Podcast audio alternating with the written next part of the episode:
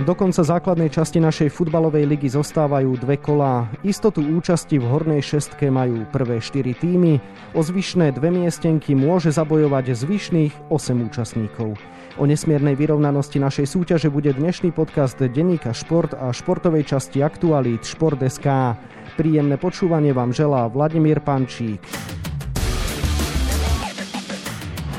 Na úvod fakty. Účasť v skupine o titul majú istú Slovan, Dunajská, Žilina a Trnava. Na definitívu si musia počkať nielen 5. Zlaté Moravce, a dokonca snívať môže aj posledná Senica. O atypicky nabitej súťaži budem hovoriť s kolegom z denníka Šport Miroslavom Hašanom, ktorému želám pekný deň. Pekný deň. Miro, tak čím to je, že máme po 20 kolách naozaj takto vyrovnanú ligovú súťaž? Myslím si, že trošku je za tým aj špecifická covidová situácia a potom je to dobré pre súťaž, že je taká vyrovnaná, že tie mužstva dosahujú rôznorodé výsledky a je to aj vyrovnanosť tých mužstiev zo spodku tabuľky, ktoré sú plus minus všetky také isté a je to možno nejaká psychická vlna, že sa dostanú na pozitívnu alebo negatívnu, že sa im darí viac alebo menej. Keď si zoberieme Sereď, mala veľmi pozitívnu šnúru, potom mala negatívnu šnúru. Nitra takisto už nejaké body nahrala, vyzerala, že bude úplne na odpis. Naposledy vyhrala práve so Sereďou. Čiže ono sa to všetko zamotáva a z pohľadu dramatickosti súťaže je to len dobre. Spomenuli sme kvarteto, ktoré už má istú skupinu o titul. Absolútne zaslúžené však. Zaslúžené určite. Oni si tie body uhrali, získavali ich doma vonku, prejavujú najväčšiu stabilitu výkonov. Trnava na jar, dá sa povedať, vyhrala všetko, čo mohla. Takže tým pádom sa dostala do komfortnej situácie pod trénerom Mišom Gašparíkom.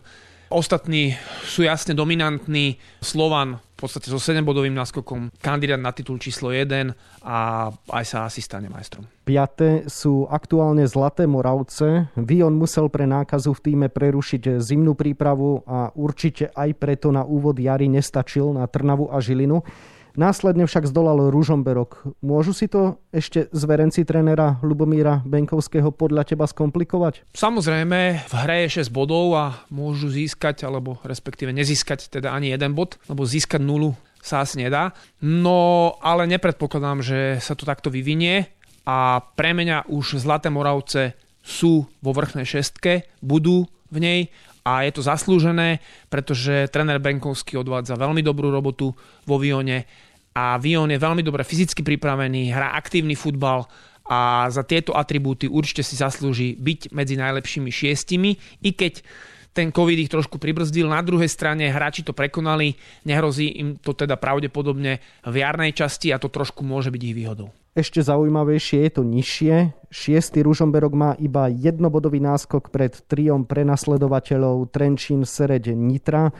Navyše MFK sa zranili Takáč s Kochanom. Z prvých 2 zápasov získali Liptáci jediný bod. Dokáže tréner Jan Haspra namotivovať svoj kolektív natoľko, že to MFK zvládne? Pripomínam, že majú ťažký žreb, hrajú doma so Senicou a v Žiline. Všetky tie mužstva majú ťažký žreb alebo približne rovnaký, pretože nikde nie je napísané, že Ružomberok nemôže získať teraz 6 bodov.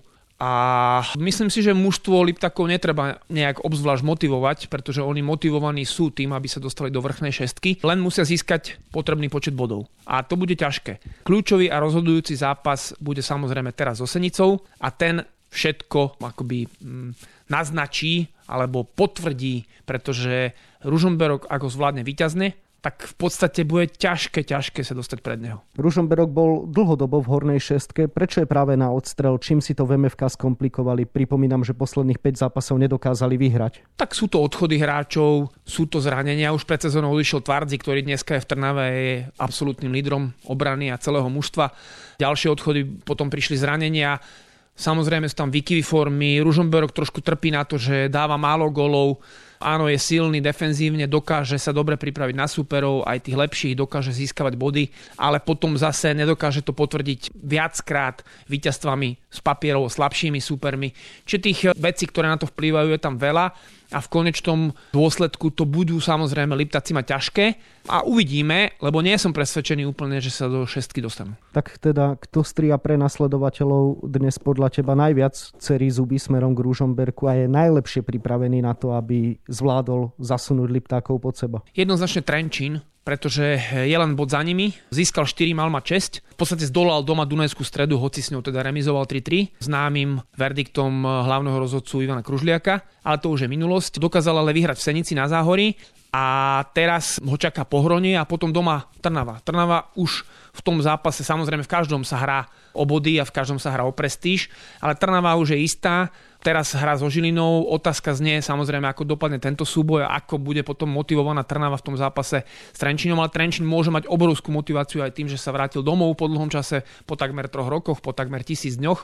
A má kvalitu vo svojom mužstve, má dobrý mix konečne slovenských a zahraničných hráčov, aj ukazuje sa práca trénera, ktorý dokázal vytrvať a mal to veľmi ťažké a dostával sa pod obrovský tlak Vreven, Belgičan v Trenčíne, no ale ustal to, dokáže pracovať s mladými hráčmi, v Trenčíne je obrovský tóny talentu, takže preto Trenčín vyzerá, že by sa tam mohol dostať, ale samozrejme musí zvládnuť víťazne, pravdepodobne víťazne, zápas v Pohroní a to bude ťažké. Trenčín nevyzeral na jeseň vôbec dobre a v zime ho zdolávali, prípadne vytrápili také týmy ako Liptovský Mikuláš, Šamorín či Skalica.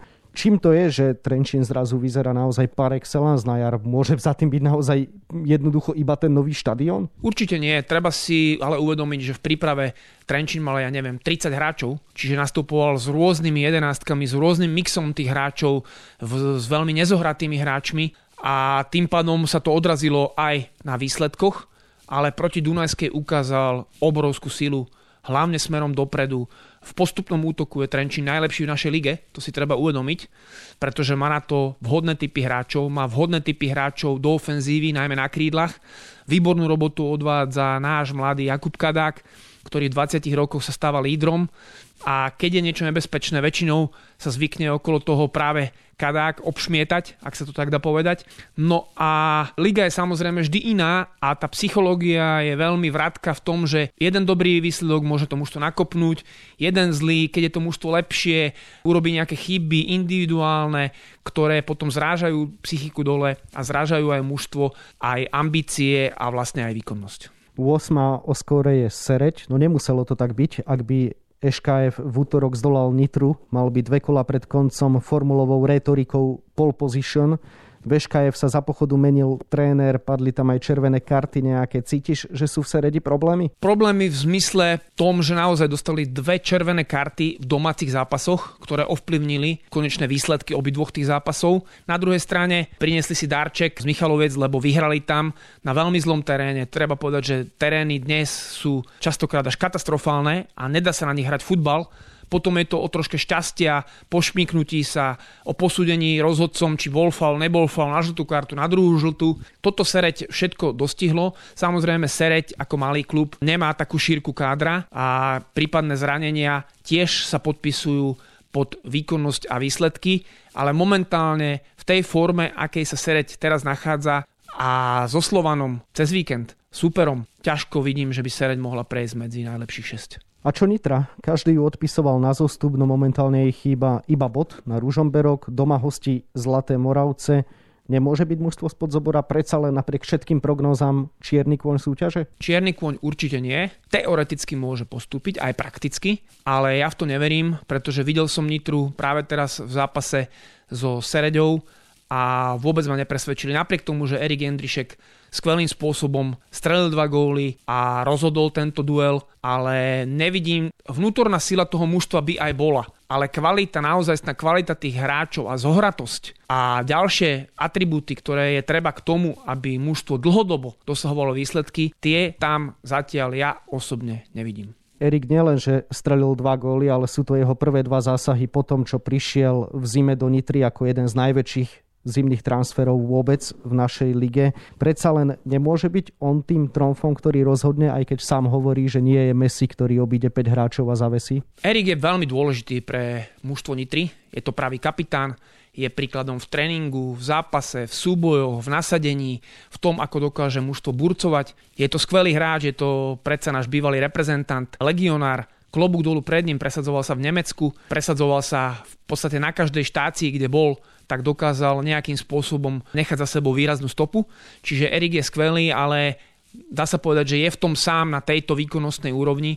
Ostatní sú mladí, neskúsení, nerozohratí. Niektorí z Nemecka dovezení hráči nesplňajú kritéria našej najvyššej súťaže. Niektorí, ktorí by aj mali kvalitu, dlho nehrávali, nie sú rozohratí. Jedna vec je jeden výsledok, jeden zápas. Druhá vec, potvrdiť to v sérii a obzvlášť, povedzme, sobota, útorok, sobota. Tam sa ukážu aj tie nedostatky, čiže pred Erikom klobúk dolu, ale nemyslím si, že bude ťahať Nitru k výšinám. O 3 body menej, ako spomenuté trio má FK Pohronie. Žiarčania teda zaostávajú o 4 body za prvou šestkou. Majú šancu? Šanca je vždy.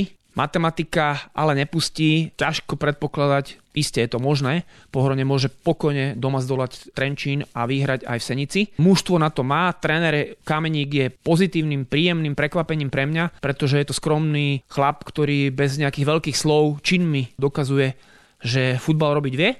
A dokázal to aj proti silným súperom, aj proti slabším súperom doma vonku. Takže z tohto pohľadu je to v poriadku, ale predsa len vyváženosť toho kádra, stabilita výkonov tých najlepších hráčov, ktorí sú v Pohroni, myslím si, že tiež mi to nevychádza, že by dostalo Pohronie do toho vrchného poltuctu. Každopádne je to iné Pohronie ako na jeseň, je tak? Určite áno a je zábavnejšie ho sledovať, alebo väčšie zážitky prinášajú zápasy Pohronia, ale zase na druhej strane sú tam slabé miesta, sú tam slabší hráči, slabšie dieliky reťaze a z tohto pohľadu tá reťaz vždy sa roztrhne v tom najslabšom ohnívku a to nakoniec Pohronie dobehne. Rovnaký počet bodov ako Pohronie majú 11.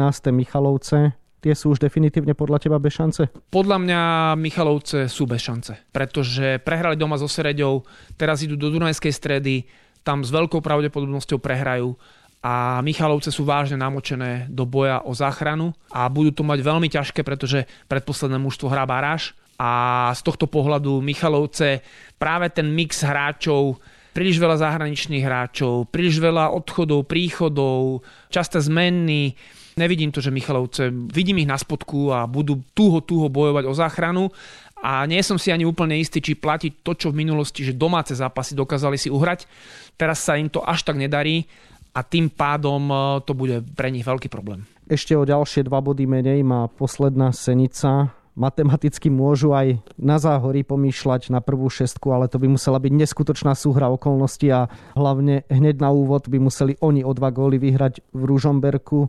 Tam už asi ťažko môžeme hovoriť o nejakých reálnych ambíciách zahrať si v skupine o titul. Je tak? Cieľom Senice určite záchrana. Vymenili trénera, prišiel Karol Praženica, ktorý nahradil Tona Šoltysa a jeden je dobrý tréner, aj druhý, ale ten druhý pre túto príležitosť je asi vhodnejší, pretože je taký, dokáže byť tvrdší, ale pritom aj komunikatívny. Je to taký pevný charakter, má Karol Praženica ako tréner, mal ho aj ako hráč a v tomto momente asi toto záhoráci potrebujú viac. Takže vidím to tak, že sa Senica bude zlepšovať, bude získavať body, podľa mňa sa vyhne úplne tým najhorším možným scenárom, ale nepôjde to hneď a nebude to ľahké a na tú šestku nie je to úplne nereálne, ale predsa len príliš veľa vecí by sa muselo stať a do seba zapadnúť, aby sa Senica dostala hore. Len pripomeniem, že keby sa tento jediný možný scenár v prospech Senice potvrdil, tak Senica by mala 23 bodov a zásluhou lepšieho skóre by postúpila na úkor Ružomberka a všetci ostatní by museli mať 22 bodov, takže šialená situácia naozaj. Zostaňme ešte v tábore záhorákov. Senica má solidného brankára Frištáka, schopných stopérov Karilo Asanovič, Pirošku v strede zálohy, ktorý je líder tímu aj osobnosť. Na hrote Malec s bilanciou 6+3, to nie je zlé. Na krídlach zaujímavé možnosti ako Guba, Turčák, Košťal. Prečo sú takto na tom? Trošku dopláca Senica na problémy, ktoré mala na postoch krajných obrancov a aj v tých krídelných priestoroch nebolo to celú sezónu úplne ružové. Problém je ten, že Seničania, aj keď hrajú dobre, nezískavajú body alebo nezískavajú ich dostatok. To znamená, vyrovnané zápasy oni remizujú alebo tesne prehrávajú.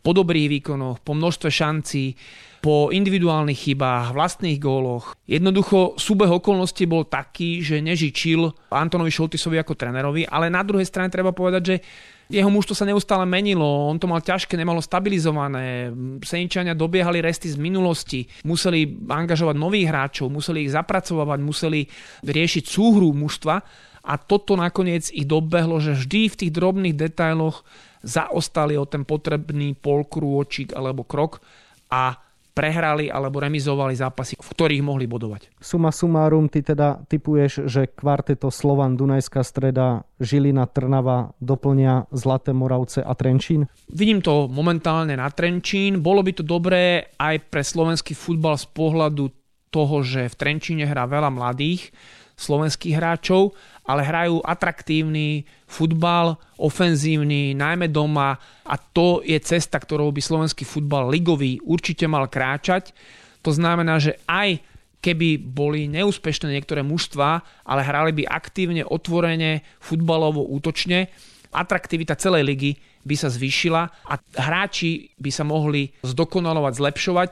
A toto je pre mňa cesta, pretože hrať úplne len vzadu, organizovane a na rýchly protiútok nie je ani také zábavné a hlavne to tým mužstvám, respektíve hráčom, nedáva toľko do budúcej kariéry, pretože Slovenská liga je mladá, ako by si želali oni a ako by sme si želali my všetci. Na záver ťa ešte poprosím o tvoj názor na tému súvisiacu vlastne aj so súčasnou situáciou v lige.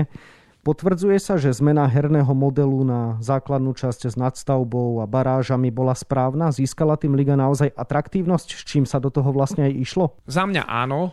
Mne sa ten model vcelku pozdáva. Isté, dajú sa vždy nájsť nejaké chyby, ale asi ideálny neexistuje. Každý bude mať svojich odporcov.